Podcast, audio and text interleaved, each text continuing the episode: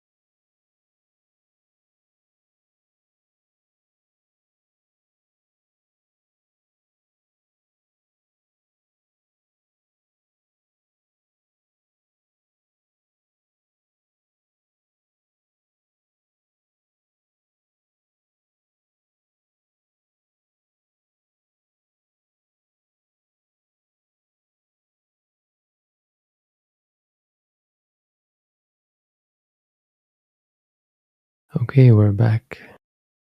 So, we have a few questions. If you have more questions, go ahead, post them in the chat. From now on, we'd ask that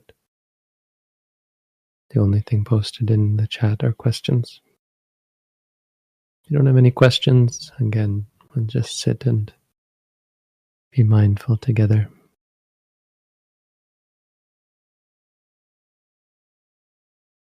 We do have questions. Often during a formal session, I perceive that the mind is shifting altogether and changes structure at the physical level. When this happens, my vision arises inwards. It is possible that this is part of the purification of the mind, that the mind purifies itself at the physical level when one meditates. The mind doesn't exist at the physical level. You're, you're confusing probably two different things the physical uh, sensations and the mind that experiences them, or, so, or some conception you have of the mind. Mind is just the experience of things. If you're, if you're experiencing sensations that you would describe as shifting, that's still just a description. The reality of them is they are sensations. But you, the mind creates these meanings. Oh, this means that something is shifting, or this means there are structures changing, etc. So, really, you should try to just note the sensation as feeling, feeling. Uh, you will sort of you will notice physical changes through the cultivation of mindfulness. It's a very pure and simple activity. And as a result, the brain structure most likely undergoes changes. I mean, I don't know how radical the changes are, but one would imagine that there is some discernible reorganizing of the brain, which may be what you're referring to. A lot of it's not just the brain throughout the body, there's a release in tension, generally speaking. There's uh, better circulation, that sort of thing.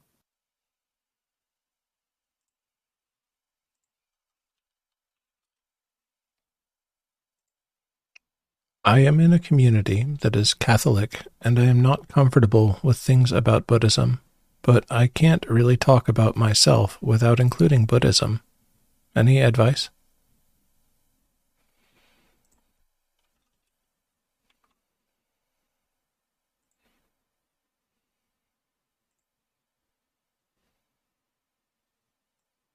I don't understand the question. Not comfortable with things, with talking about Buddhism? Is that is this a mistype or something? You're not comfortable with things about Buddhism.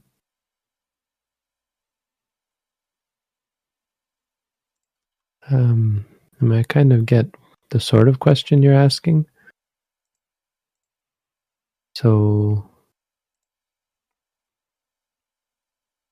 without really understanding exactly your situation, I would say that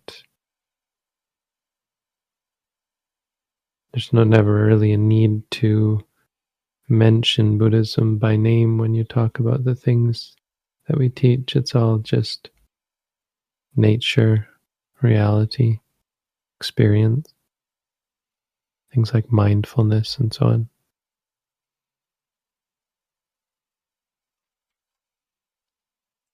But um,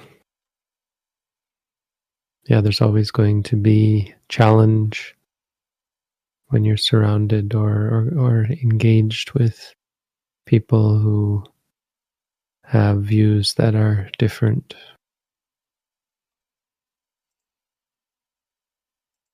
One thing I know about Catholics that I understand is their views are not all that strong. So it's often more just identification and what we do and so on. So there may be room to talk about views of suffering and the cause of suffering, cessation of suffering and the path leading to the cessation of suffering without creating contention. But another thing I would say about um, questions about advice are often better redirected to, to the practice of mindfulness because the circumstances of your situation are always going to be complex and require clarity of mind to um, sort of untangle. And so no one else can give you instructions on what to do, and it's not really helpful anyway. The thing for you to do in your situation is to cultivate mindfulness and see the nature of your experiences. Because the, the narrative you describe or the situation you, you describe is conceptual a community. Well, communities are not things that exist, it's a concept in our mind. Catholic is not something real. Buddhism also is not that something is real, the self, and so on. So, if you're mindful, you can take your life experience by experience and be present for each individual experience. And it provides you with direction on how to resolve what appear to be problems, challenges, and so on.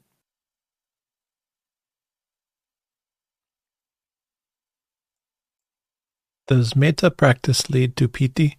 I can't distinguish between the two feelings. Maybe they are the same?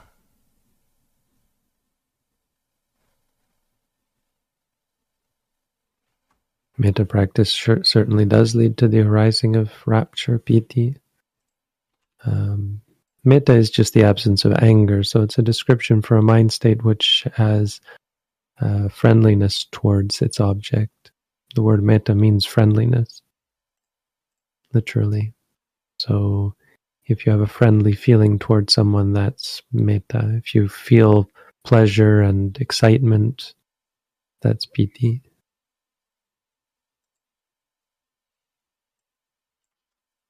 Piti is uh, well, piti actually is the um, being enraptured with something, being um, excited about something, or or energized about something. It's um, like getting into a groove.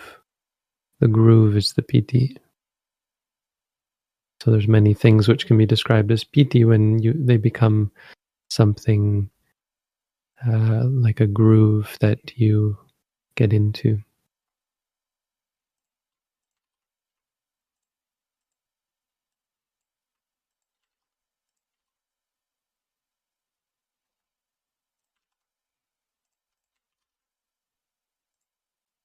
Currently, you've put the at home course on hold. Should I continue with your last instruction? I saw in a video you mentioned something about progressing each instruction. Should it be discussed in Discord?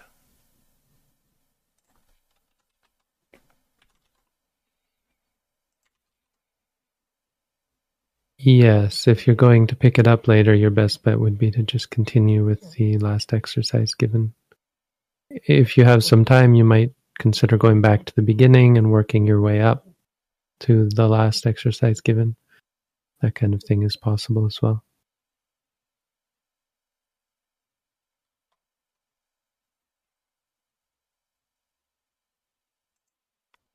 Why does our tradition dismiss the importance of jhanas? Can momentary jhana that we practice achieve the eighth jhana? Should we forget jhanas altogether? Jhana is a word that means meditation. It's used to describe different types of wrong meditation. When the Buddha talked about when he uh, he held his breath, he called that a jhana. The when as a bodhisattva, before he was enlightened, he practiced all sorts of useless practices. One of which was holding his breath, and he called that jhana. Why? Because the word jhana means meditation In the Theravada theory, there is a recognition of, we might say, three types of jhana. The first is Aramanupani jhana, where you focus on a conceptual object, and that leads to a trance state. And it's distinguished as a as a special kind of jhana because during that period the five hindrances are absent. The second type of jhana is the is called Aramanup, uh, Lakanupani jhana, which is where you meditate on momentary experience and are able to see the three characteristics. And through seeing the three characteristics, the mind enters into a state that is also free from the five hindrances and very focused, but not on a single object, focused on reality, on a, momentary experience. And the third type of jhana is called Lokuttara jhana, which is the experience of the path and fruition, cessation of suffering. And that also is distinguished because of the absence of the five hindrances, but of course it's distinguished because of also taking Nibbana as an object. So our tradition certainly doesn't dismiss any of those. We don't practice the first type, but we certainly undertake the second type, and the goal is always going to be the third type. As far as what you call the eighth jhana, those are most likely referring to what we call the arupa jhanas, which fall under the, the category of uh, Aramanupani jhana. So within Aramanupani jhana, there are two types. There's uh, the physical and the mental, purely mental, or the physical the, and the unphysical.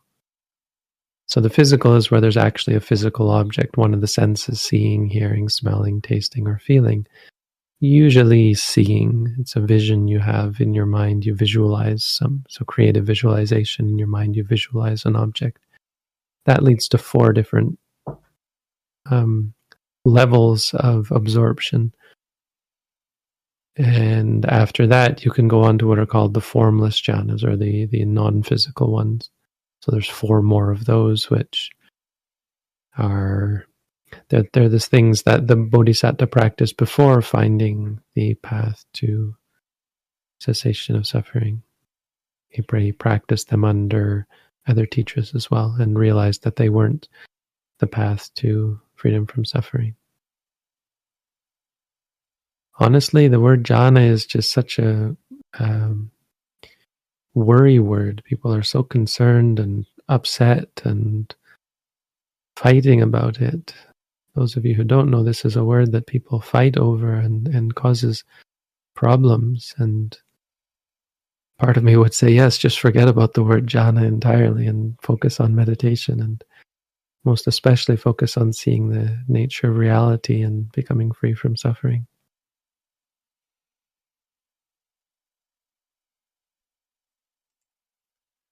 Does the timing of the noting of the breath matter? I tend to control the breath as I note instead of noting the rising and falling of the breath. So you don't actually control the breath. That's the mind's inclination to control. And what you're probably feeling is tension, stress, uh, maybe desire to control, that sort of thing. And you should just note all of those. That's important. That's what we're trying to see. What we're trying to see is how stressful that is. So if I asked you, um, whether that experience is pleasant or stressful, you'd most likely be able to tell me that it's stressful. And that's important to see. You don't have to do anything different. You just have, besides noting that feeling of stress, the disliking, any frustration you might have, and let the mind come to the realization, the understanding that uh, trying to control just leads to stress and tension and suffering. That's the non self aspect of the three characteristics. Realizing or taking on the perspective of non self, not trying to control. And it has to come about through seeing how stressful it is to, con- to try and control. The timing should be uh, when you know. The, the, the mantra is a means of reminding yourself. Sati means to remember. So you remind yourself when, when you know that the stomach is rising then you then is that is right after that is when you remind yourself, yes, and this is rising, and that's all it is. So you say rising; it keeps you aware of it just as rising.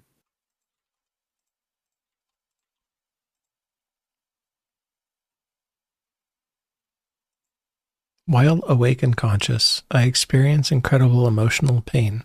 I want to escape and hide. Can you offer some relief from this? Absolutely. That's one of the very, very core benefits of mindfulness. Soka parideva nasamatika maya.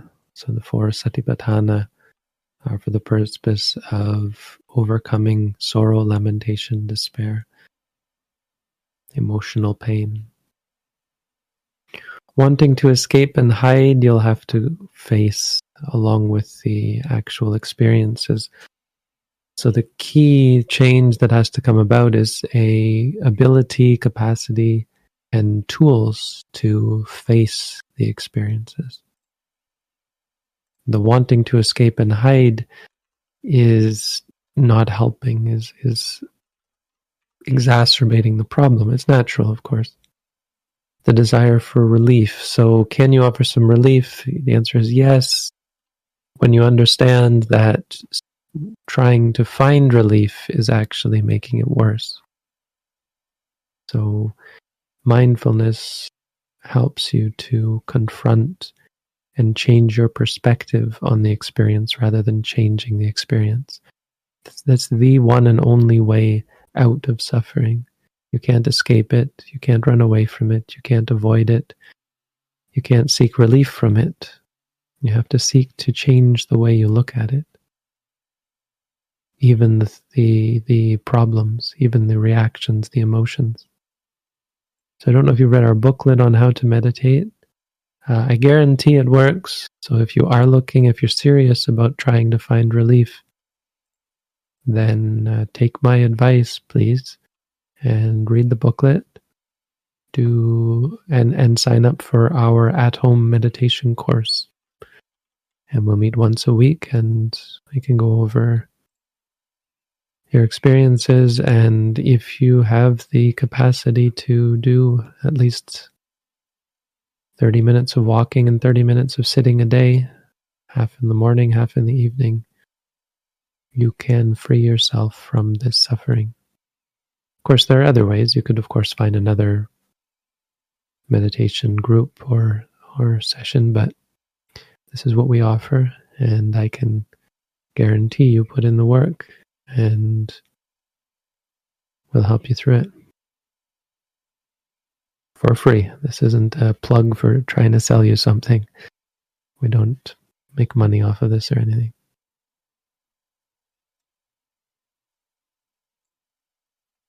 How to deal with overthinking.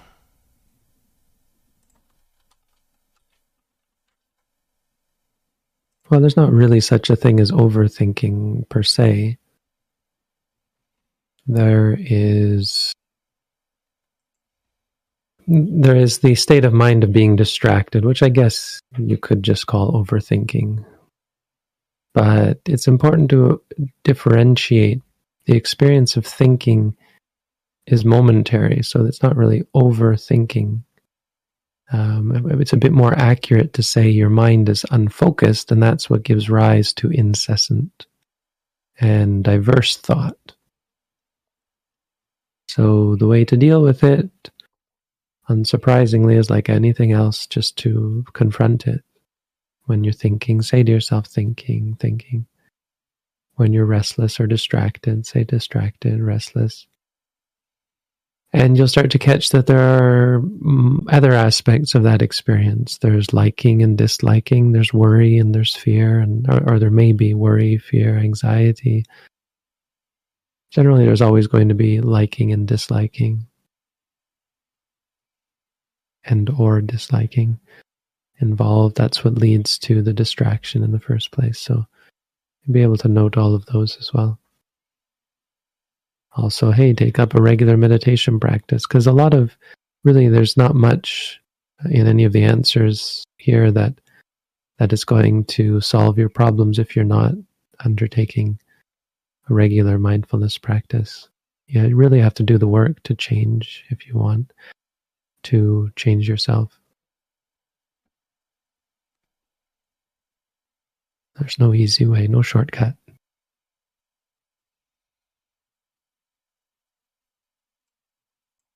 Is it possible to have strong mindfulness and experience strong emotions? Sometimes it seems that these abate on retreat, but in daily life, showing emotion seems to be necessary, at least socially. Well, maybe in the beginning, you'll start to come to conflict, come to a head, a crossroads, I guess, where you start to incline away from social situations that require you to show emotion, strong emotion, because you start to see the stress and the suffering involved with those emotions. But it's more of a long term thing. I wouldn't worry about such details. We start at the coarsest of the the of our mind states and activities if you can get to the point where you're disinclined to kill or harm others, to steal or manipulate others, to lie, to cheat, to take drugs and alcohol. That's really the, the first step and really the, the only truly necessary step to get to the point where you're you're pure so, as far as having emotions like liking and disliking, uh, those are things you you have to take on over the long term, and over time you'll start to calm down. You won't get angry so easily. You won't get greedy so easily.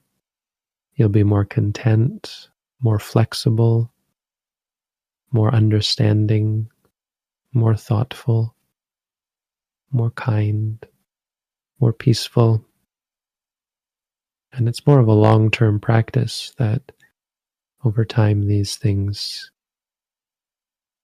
change and uh, they, they, they they try, they become more tranquil and as a result as i said your life starts to change you'll feel more inclined to a simpler more peaceful less exciting lifestyle.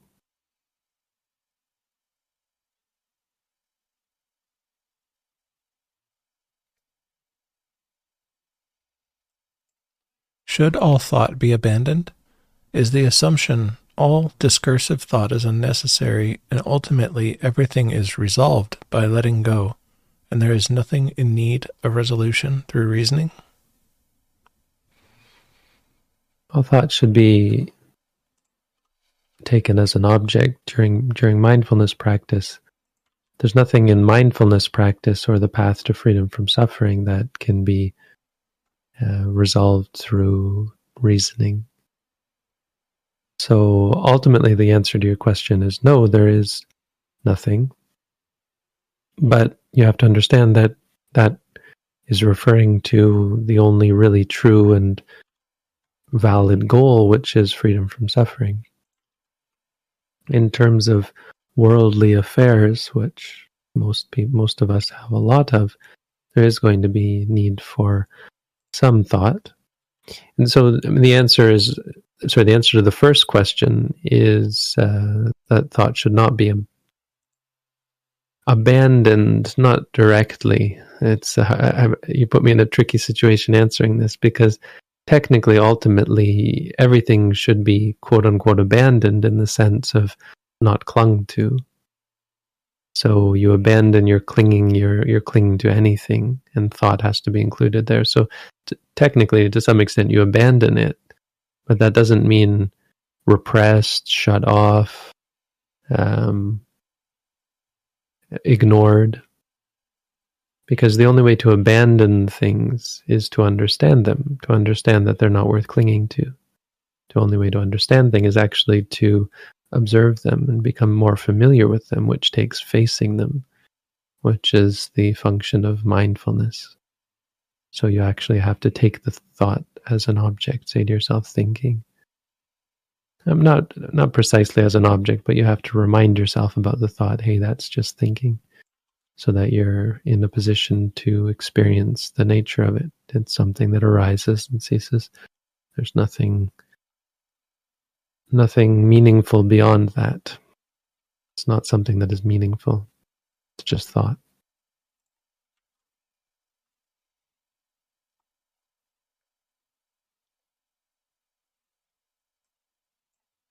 When noting an experience like fear, we should also note the physical component like tense, and also our reaction, disliking. But how to do this, given we can't note three things at the same time? Just note whatever's clearest. Over time, it'll get easier. You'll get more proficient at it. But it's not necessary. This isn't a magic. It's not a magic trick where you have to catch everything and something great happens It's not a game or something where you have to shoot every target. It's a quality of mind that we're trying to evoke the ability to see things as they are, to see things clearly. So the reminder of the experience evokes that state of clarity. So you'll experience a lot of things that you may not necessarily note during practice, but the noting of the th- something would in in the present moment evokes that state and so this continued moment after moment usage of this mantra of a mantra in any type of meditation whether it's focused on ultimate reality like ours like experience like we do or whether it's focused on a concept like they do in samatha practice it's the, the mantra is just a tool that evokes the state of focus and clarity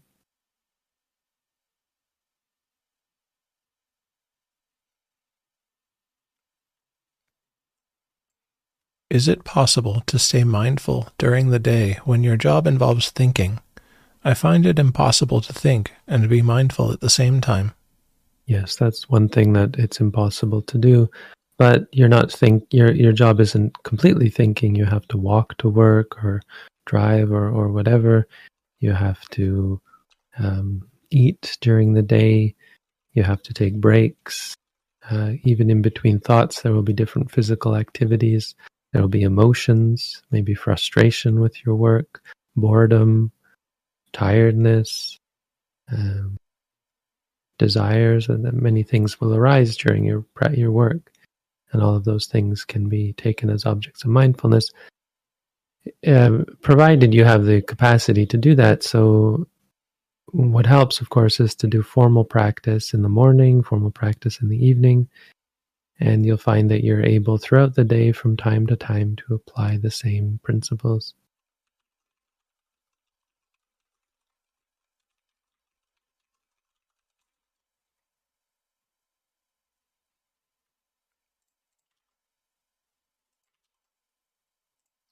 How do I deal with traumatic events that keep coming up during meditation?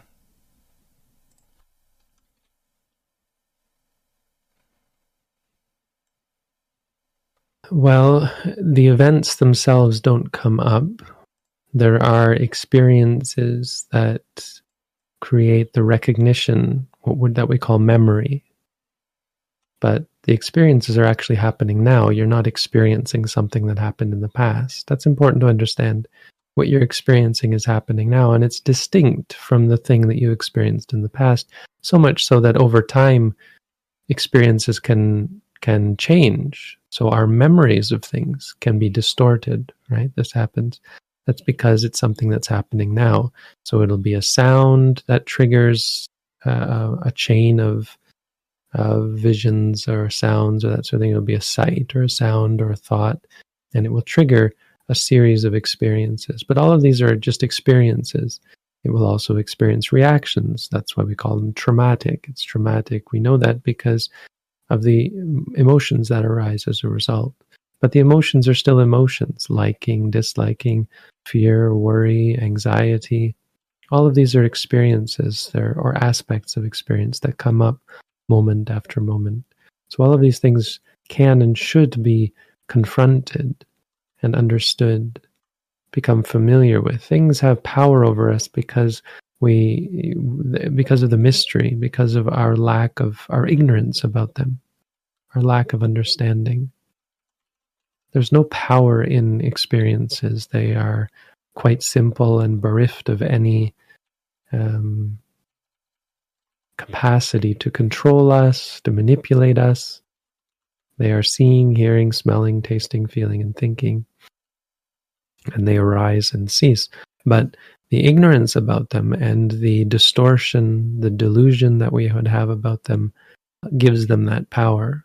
It's like if you see a shadow and you get scared thinking it's a monster, and then it turns out it's just a tree or something, it's a shadow of a tree or a, a rock or something or you hear a sound and you think it's a ghost and it turns out it's an animal or it's the wind or it's something like that we we make things out to be something that they're not so when you confront them you're able to see what they actually are and i guarantee that these traumatic these things you call traumatic events not to trivialize that they actually aren't um, dangerous they aren't they, they have no power in them intrinsically. You give them the power by the distortion of perception. And you can take that power away if you create clarity of perception, which is why we remind ourselves this is seeing, this is hearing, this is feeling, this is liking, this is disliking. If you haven't read our booklet, read the booklet. If you're interested, you can do the at home course. I keep coming up during meditation. Well, if you are practicing our our tradition. There should be some guidance in the booklet, but you're welcome to take the at home course. If you're practicing a different type of meditation, I suggest maybe you consider trying the meditation technique that we teach. Maybe it will be better at helping you deal with the traumatic events.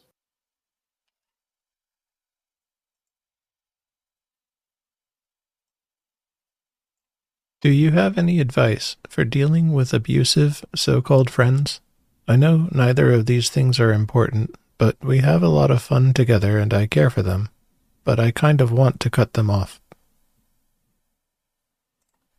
Well, you can remind, you can, can uh, reaffirm for yourself that fun is not a good reason to continue doing something we want to have fun. Fun is something that people in the world look for, but it isn't intrinsically valuable. You don't get anything out of having fun. In fact, it's what keeps you engaged in abusive relationship, the sort of thing that keeps you engaged in unhealthy relationships, the the pleasure and not well not actually the pleasure, the desire for the pleasure that you get out of them. So having fun just reinforces that desire. So you can, can reaffirm for yourself that that's okay. It's okay to not have fun, to, to do something that is going to cut me off from fun. That particularly. Caring for someone is similar um, because there's nothing special about one specific person. The narrative that we tell ourselves this person is special, that person is special, really have no intrinsic meaning. And a much more healthy way to live your life that is foreign for um, ordinary society is to take people as they come, to be completely um, open to whoever you meet, whoever you're in contact with, moment at moment by moment rather than to care for one specific person. The word care is a bit of a um, misleading term because it encompasses both the desire for or the inclination towards another person's happiness and also the inclination towards your own deriving pleasure from your um, your association. So you like them, you're attached to them. Being attached to someone is one thing, and wishing them happiness is another. You can do one without the other, and you can be free from attachment without sacrificing your desire for their well being, per se. So, if you can see the distinction there, you can try to free yourself or or acknowledge and let go of the attachment to them while while wishing them well and realizing that perhaps the best thing for both of you is um is to to let go of your desire for fun together. So it's not so much about telling you you can't have fun, it's just about finding, uh, uh, putting fun in its place and building relationships built based on something more meaningful, like wholesomeness, goodness, and spiritual development, that sort of thing. I know neither of these things are important. Hmm. right. So I kind of skipped over that part. You know that they're not important, but hopefully they sort of breaking it down for you to see well, what does it mean you care for someone? What does it mean to have fun? Both are the problems with them are that they're rooted in desire. Parts of them are rooted in desire. And that's not a meaningful reason. It's not an excuse. You can you can have fun and care for people in relationships that are more healthy.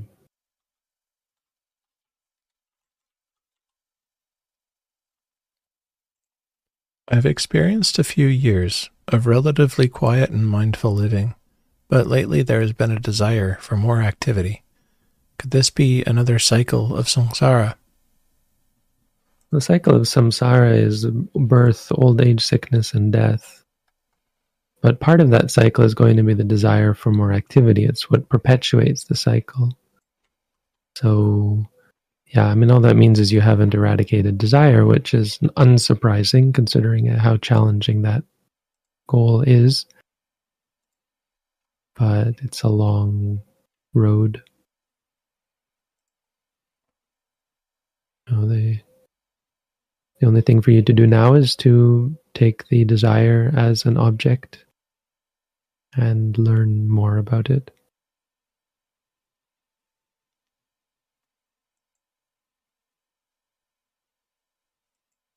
Sometimes when meditating, I experience what I believe are micro dreams, images that last a few seconds and the transition is instantaneous. I don't fall asleep. Is this significant or just a lack of sleep?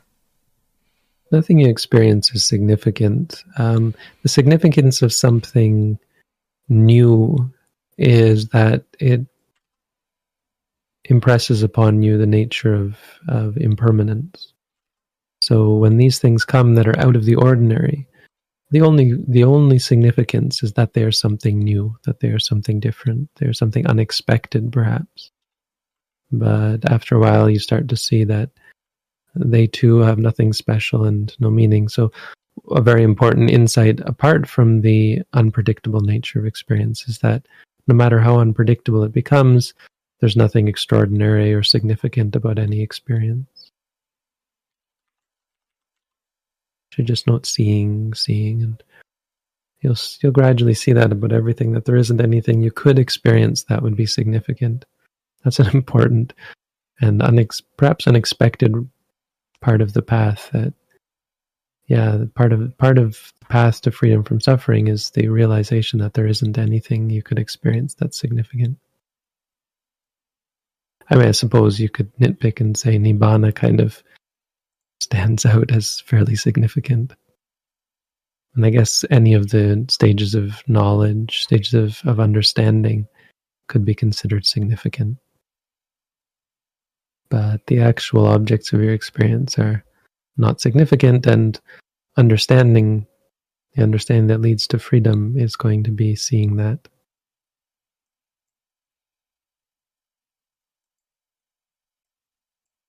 Would you explain the difference between bhava and jati in the paticca samuppada?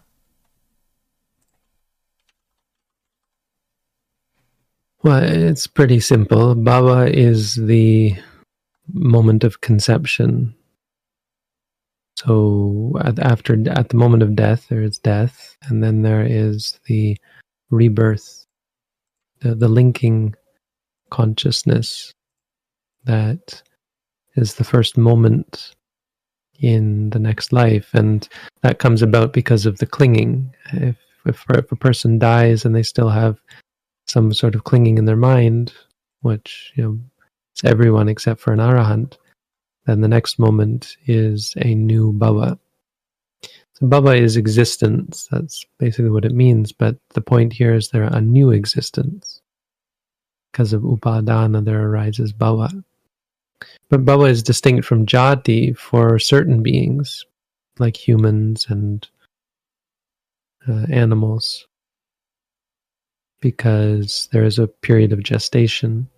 So, most likely referring here to humans, old age, sickness, and death only start after death, right? After bhava, there isn't yet aging.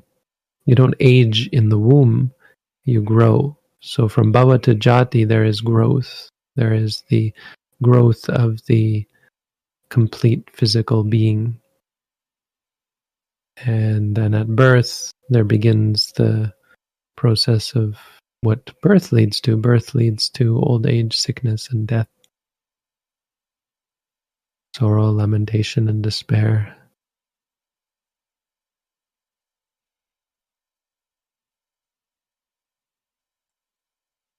My work requires a lot of analysis and reasoning.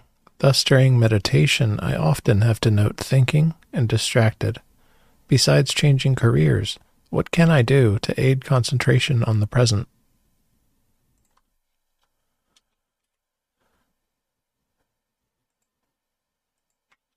Well, the, the the best advice I think is to learn to live with it, to be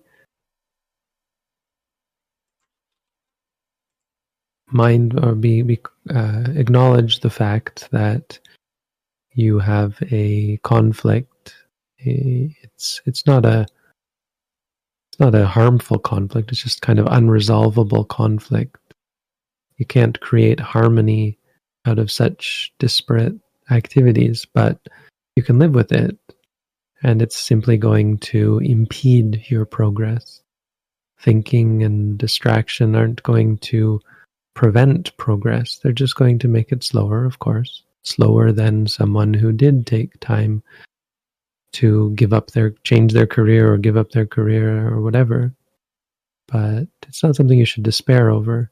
Part of our, part of practice in the world for people who live in the world is going to be involve the acceptance of the making concessions for your situation and being able to understand make, making compromises that your practice isn't going to be perfect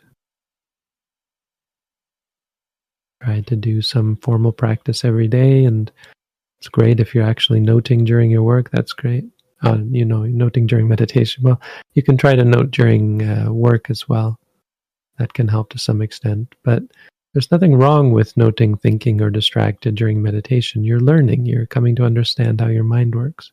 Try and note any frustration you might have or disliking or worry or fear that you might be doing something wrong or guilt or that sort of thing this is to be expected. What you're seeing is a very valuable thing that there's cause and effect. You're realizing that your work is cha- is is uh, influencing how your mind works. That's important. Seeing that is an important part of the path of insight. So don't be discouraged. That's a good thing to see. We're trying to appreciate the suffering that we cause, and slowly, slowly, you'll start to see the the causes of suffering and you'll change your life over time to suffer less.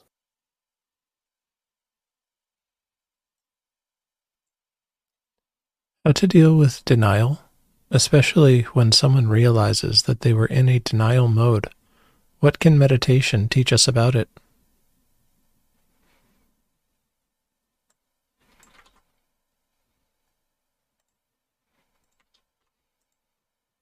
Well, mindfulness eradicates denial because it it faces and confronts and recognizes the reality. I mean, we're all kind of in some sort something that could be well, similar, something similar to denial in the sense that we don't realize the reality. I mean, we call what you call denial just means ignorance and misunderstanding.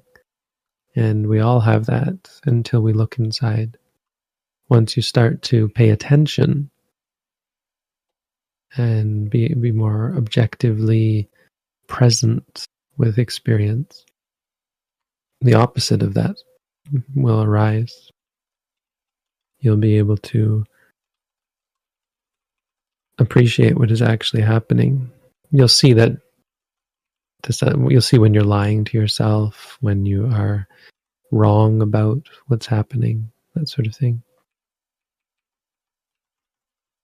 So, uh, why don't you find out? I would say it can free you from such things, and you can try it yourself and see. Try to read our booklet and maybe take up the at home course.